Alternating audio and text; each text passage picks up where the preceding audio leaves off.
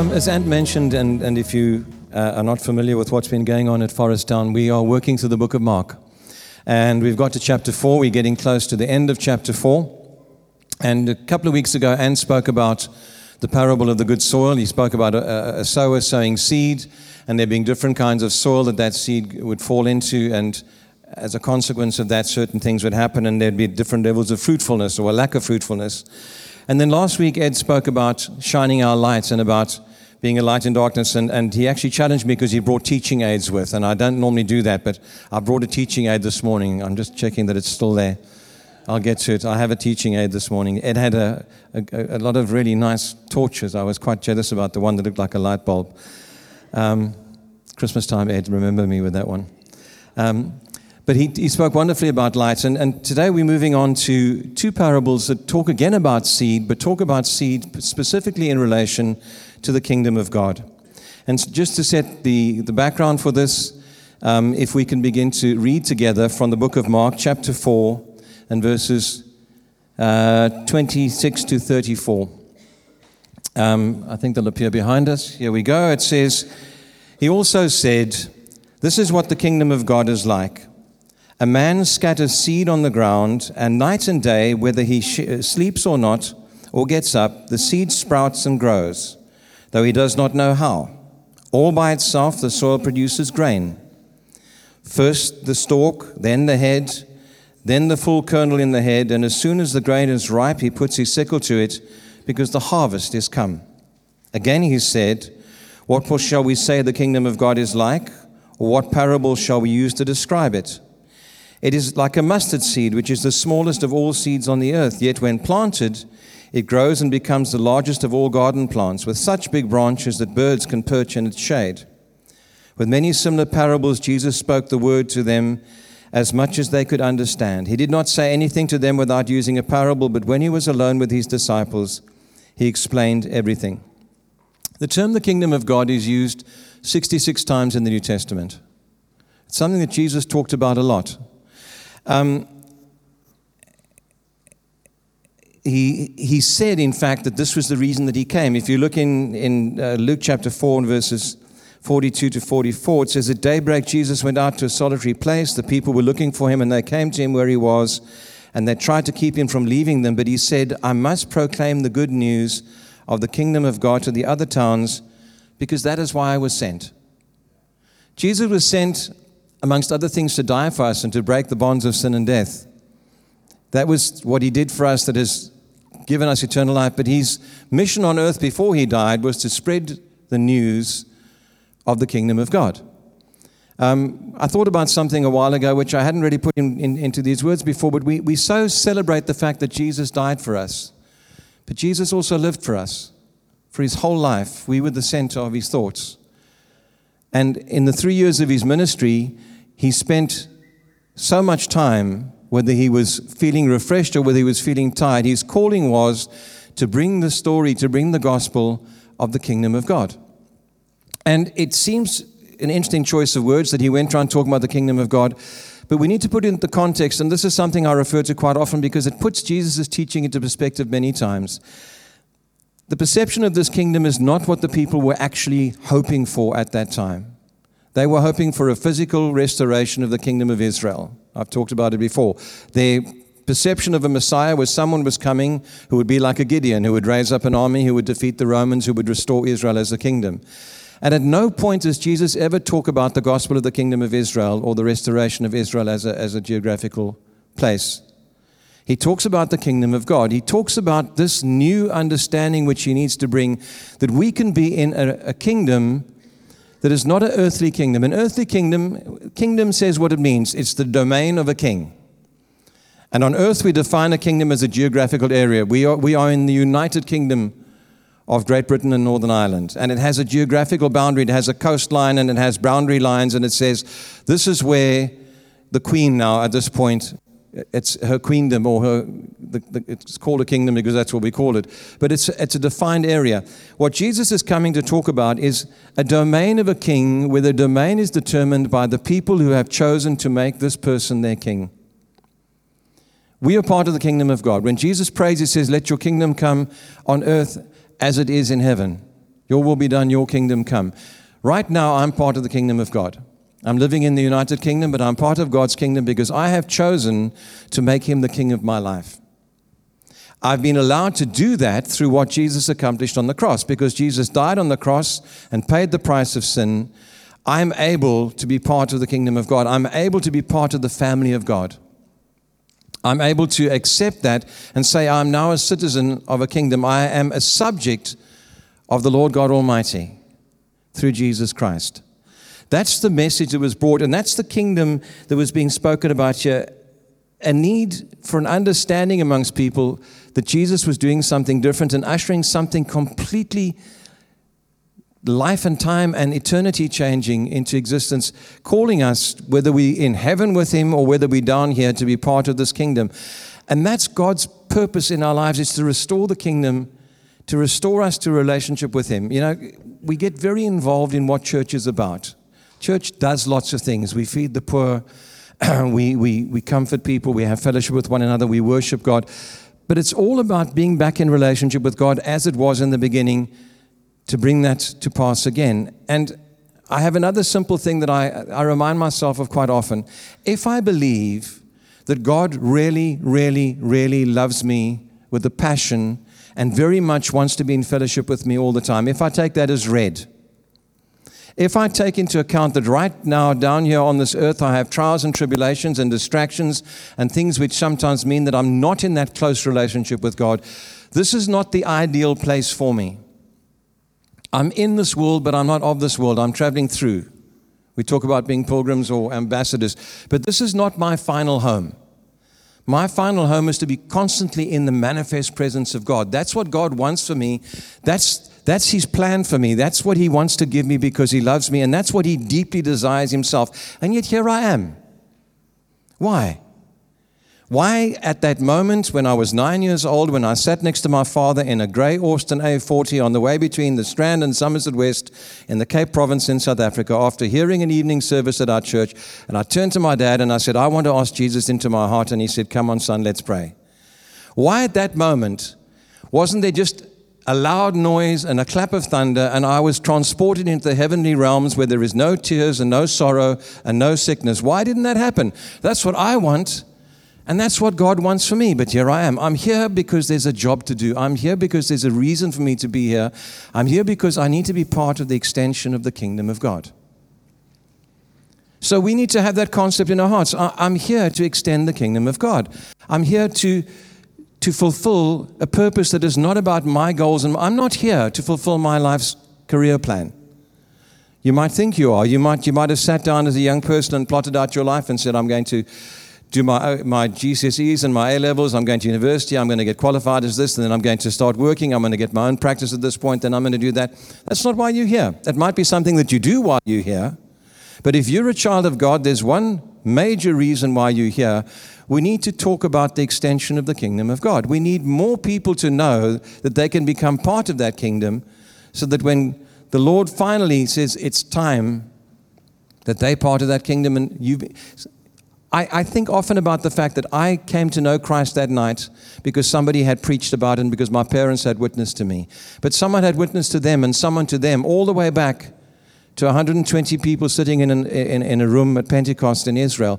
And every person that was there had an obligation to go out and spread the news of the kingdom of God. When Jesus sent his disciples out, first the 12 and then the 72, he said them, Go and preach the kingdom of God.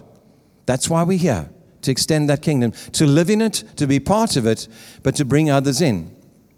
And how do we extend it? Well, if we have that concept, then we look at what this particular parable says. It says, A man scatters seed.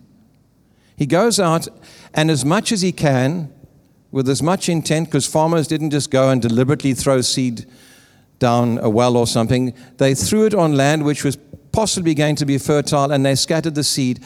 And then they have to let the seed do what seed does. Here's my teaching aid. I get too excited.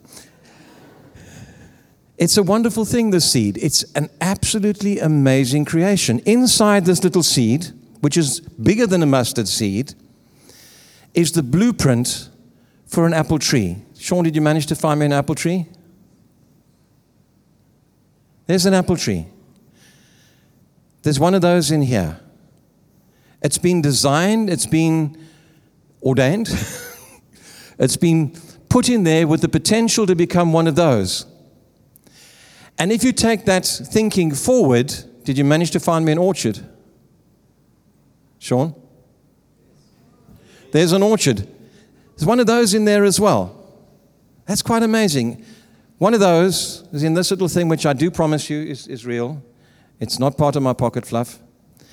In the right circumstances, that will deliver that. And I can't change that. I can't make that happen. I can't have any influence on that. That, if it comes to fruition, is going to be an apple tree. And it's going to deliver more apples with more seed, and they're going to deliver more apples with more seed, and we're going to have our orchard, and much fruit will come from that. The seed that we scatter is seed which is the Word of God, which comes from God, and it's alive and powerful and able to accomplish things that I can't do. When this guy puts the seed in the ground, he scatters it. He doesn't go to bed that night and lie down to sleep, and at midnight he gets up and he goes and he scratches open the little seed and he says, Are you okay? Are you sure you're still an apple seed? Okay, I'll cover you up. See you tomorrow morning. He puts it in and he has to leave it. And under the ground, because of what's inside it, it begins to grow, it begins to realize its potential, and out come little roots, and out comes a stalk or a stem that goes up, breaks ground, gets the sunlight, and we can influence the circumstances, but we can't influence. That's never going to grow me bananas, ever. It's an apple seed. It's probably not going to grow me apples either because I've been treating it quite badly. But it has the potential. The man sows the seed, it says, and day and night it goes on to reproduce itself. In the same chapter, in Mark chapter 4 and verse 14, when the parable that Ant looked at, it said, The farmer sows the word when Jesus explained, The seed that I need to sow is God's word, God's reality, God's life in me. The seed that I need to sow is not my opinion of God's word, it's not my interpretation of God's word. It's not my desire for what God's word should be. I've been given seed. I've been given God's word. I've been given, He reveals Himself through His word, which is alive, and He says, This is who I am. And I get to take that out and to say to people, This is the word of God. This is the kingdom of God. All I can do is speak that into their lives. I can't make it take root. I can't make it grow. I can't make it fruitful. I just have the job of taking that seed and putting it in the right place at the right time. Now, the farm also, because we know what Ant read to us about the soil, some of the seed that gets sown does not bring fruit. Some gets taken away very quickly, some brings a little bit of fruit, some brings a lot of fruit. Those are circumstances that I can't necessarily control.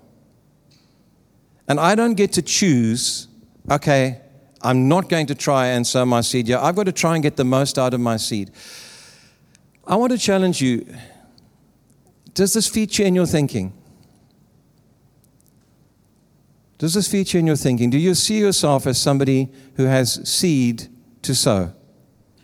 Are you working on acquiring? You know, if the Word of God is the seed that we sow, if our understanding of Him, if our knowledge of Him is what we need to share, are you taking the time to get to know Him better? Are you growing in your understanding of His Word? And, and are you looking and making yourself available for those opportunities to spread that seed? Ed was talking about somebody that got up and spoke about something he had shared in Sunday school. I have this wonderful expectation that many of us, when we get to heaven, are going to find out that some seed that we sowed without even realizing it has taken root. That some seed that we thought was wasted, somebody we spoke to, someone we shared with, something that we said, something that we did. You know, there's an often quoted passage or, or, or, a little idiom or little story which is often quoted because it's very true. Francis of Assisi said once that we should all preach the gospel at all times. Sometimes we should use words.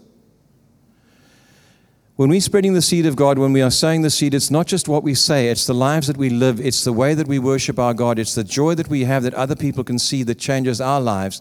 All of those actions and the things that we say, God's word that we share, goes into the ground and has the opportunity of taking root and growing under his guidance. The Bible says one of us plants, another one waters, another one reaps the harvest. There is a harvest there. There's a harvest in this little seed here. I'm not sure what I'm going to do with this after this. I'm probably going to go and stick it in the ground. Don't know what's going to happen after that. I've got a, a fairly large horse chestnut in front of my house that started accidentally because of a squirrel planting a conker in my garden. And now it's grown into a substantial tree. I don't know how many incidental seeds you might have sown, but is your heart towards that is the challenge I have for you. Whenever I get a chance to speak, I want to encourage people and I want to challenge people. And we read this and we say, that's wonderful, that's great. The kingdom of God is extending and God is the one that makes it happen. And absolutely true. But we have a role to play and it needs to be purposeful in our lives. I want to encourage you to, to, to just think to yourself, what opportunities can I create? Not to preach a sermon, not to necessarily run a mission, not to do anything spectacular, but what chance do I have just to put a little seed in? Just to put a little seed into someone's life. Having dinner with people last night, and one of them were talking about sharing, taking a friend to church, and then having the opportunity later when somebody else in their, in their school was speaking to them, just to talk about Jesus and just to bring that little seed in. And we never know what's going to happen. What's going to, you know, there's a, another story that I heard that I believe is true about a crusade taking in the American Midwest. And they had their tents and they had their speakers and they had all their things that happened. And somebody went into town that day and found a group of young men on the street corner just hanging around and invited them to come along to the crusade. And some of them did arrive that night. And that evening, after he had preached, the person running the crusade, whose name I don't recall, went back to the place that he was lodging at and he made some notes in his diary. And he said it was a disappointing time for him because of after all the effort that they made that night, only one person came forward for salvation a young man called Billy Graham. Don't know if that means anything to you, but Billy Graham has preached probably to more people than any other evangelist up until this point. And somebody had a disappointing evening in his preaching because he only managed to plant a seed in the life of that one young person. What can we do? Well, I believe that the simple things that we can do to make ourselves effective in saying seed is to get to know the seed, to get to know God's word. How much have you grown in God's word in the last 12 months? How much time have you spent, not necessarily formally sitting and having quiet time, but how much time have you spent reading the Bible? I teach in a school. We, we're a Christian school and we talk about God's word a lot. And one of the things I've realized is I get a lot of children coming into secondary school from Christian families that know a lot about the Bible and have heard the Bible read to them a lot of the time, but they have very little first hand knowledge. They haven't read it themselves. Are you reading God's word? Are you putting that seed into your life that you can sow, that you can spread? Are you doing that consciously? Are you doing that unconsciously? Get excited about God's word. It, you know, there was a time in my life when I'd have my quiet time because I was obliged, and I'd open the Bible and I'd think, I have to read these verses. And I would read them and I'd close the Bible and I'd go to bed. And a lot of it didn't make any difference. I can't live without God's word. At this stage in my life, I don't want to try and survive without God's word. It's alive, it changes my life on a daily basis. I find refreshment, I find challenge. I want to encourage you to, to get into God's word. Do it in Bible studies at home group. Do it just anywhere you can. Get to know God's word, get to know Him. And that's the second thing. Become more intimate with God. Get to know the person that the story is about, that the seed is about.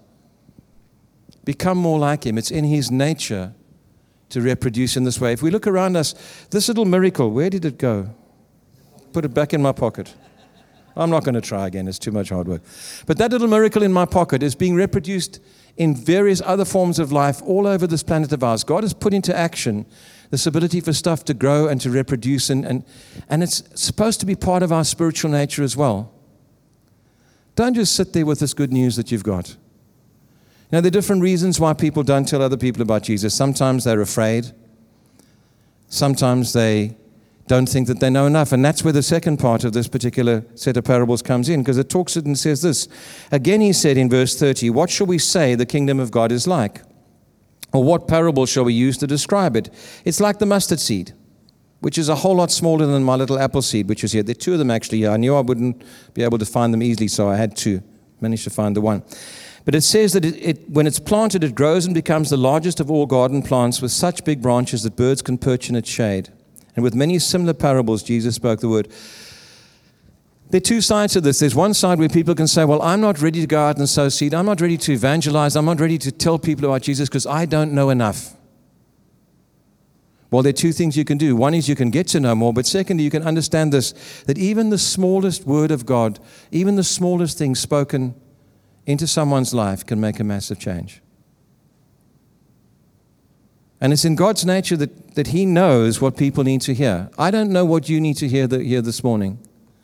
I'm just speaking out what God has laid in my heart. But I'm willing to, to bet, you're not supposed to bet in church, but I'm willing to, to believe that different people sitting here are hearing different things. That's what God's word's like.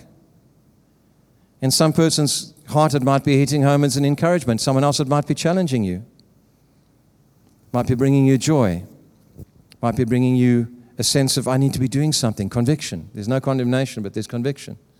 God's word is, is amazing. That little tiny seed which gets planted and begins to grow into something out of proportion for the effort that we've made in putting it there, for the proportion of what it looks like. God just takes it and He makes something special happen. Now, my understanding is that there are less than 12% of the population of our country even go to church. Less than 12% on any regular basis. I'm not talking about christenings, weddings, and funerals. I'm talking about people who choose to go to church. Less than 12%. There are an awful lot of people out there who are not having the seed of God's word sown into their life on a regular basis. And I've said before, whenever you're watching a, a, a quiz of any kind on the BBC or on the television, have a look what happens when people get to the questions about the Bible. They do dismally. There is a complete lack of knowledge of the joy that is in Christ Jesus in the world that we live in, in the country that we live in. And yet the kingdom of God is at hand. Jesus used that term. The kingdom of God, it's here. It's not a journey that someone has to take over miles and miles and go and search for. It's here, it's available. You can step into it this morning. If you're sitting here this morning with us in this, in this church family and you haven't entered the kingdom of God, if you haven't asked Jesus Christ to be your Lord, if you haven't received the forgiveness for your sins that you can achieve or be given through that sacrifice that He made, if you haven't had a reconciliation with God, and you can now call him Father, and he can call you child. I want to say to you the kingdom of God is at hand, it is here. It is not something you have to go looking for, it's not something you have to go searching for. Come and talk to one of us, we can, we can introduce you to Jesus. And you can enter into that kingdom and be in this world, but not of this world. Living for a different future, living for a different, for a different excitement that is to come and that is now because it's not just when we go to heaven that God's exciting, it's right now. That's the kingdom of God is at hand. People need to know it. You need to know it here. But there are loads and loads and loads of people out there that don't know it. And you've got seed that you can sow, whichever way.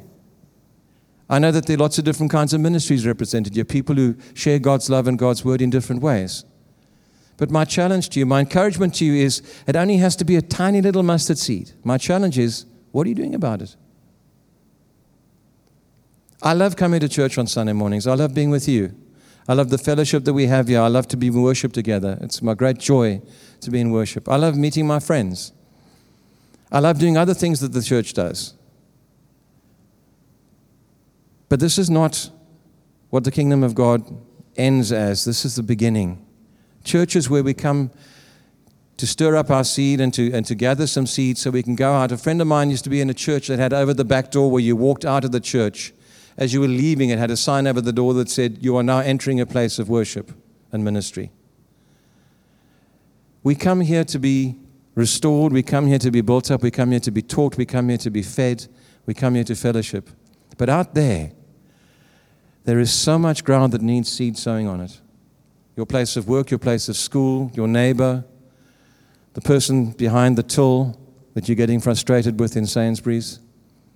Here's my tough one the person who cuts you up with a motor car. They need somehow to have a seed of the kingdom of God sown into their lives, which contains that incredible pre programming of God that can bring around an apple tree and an orchard and a kingdom. And that's Very simply, what I have to share with you this morning.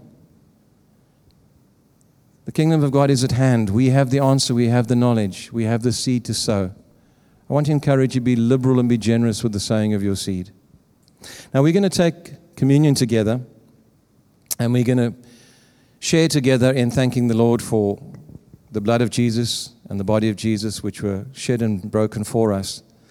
And just maybe as you pray together around that time and as you lift yourselves to God and offer your thanks, also ask Him just to open doors for you, ask Him to open opportunities for you to drop this very fertile seed that we have.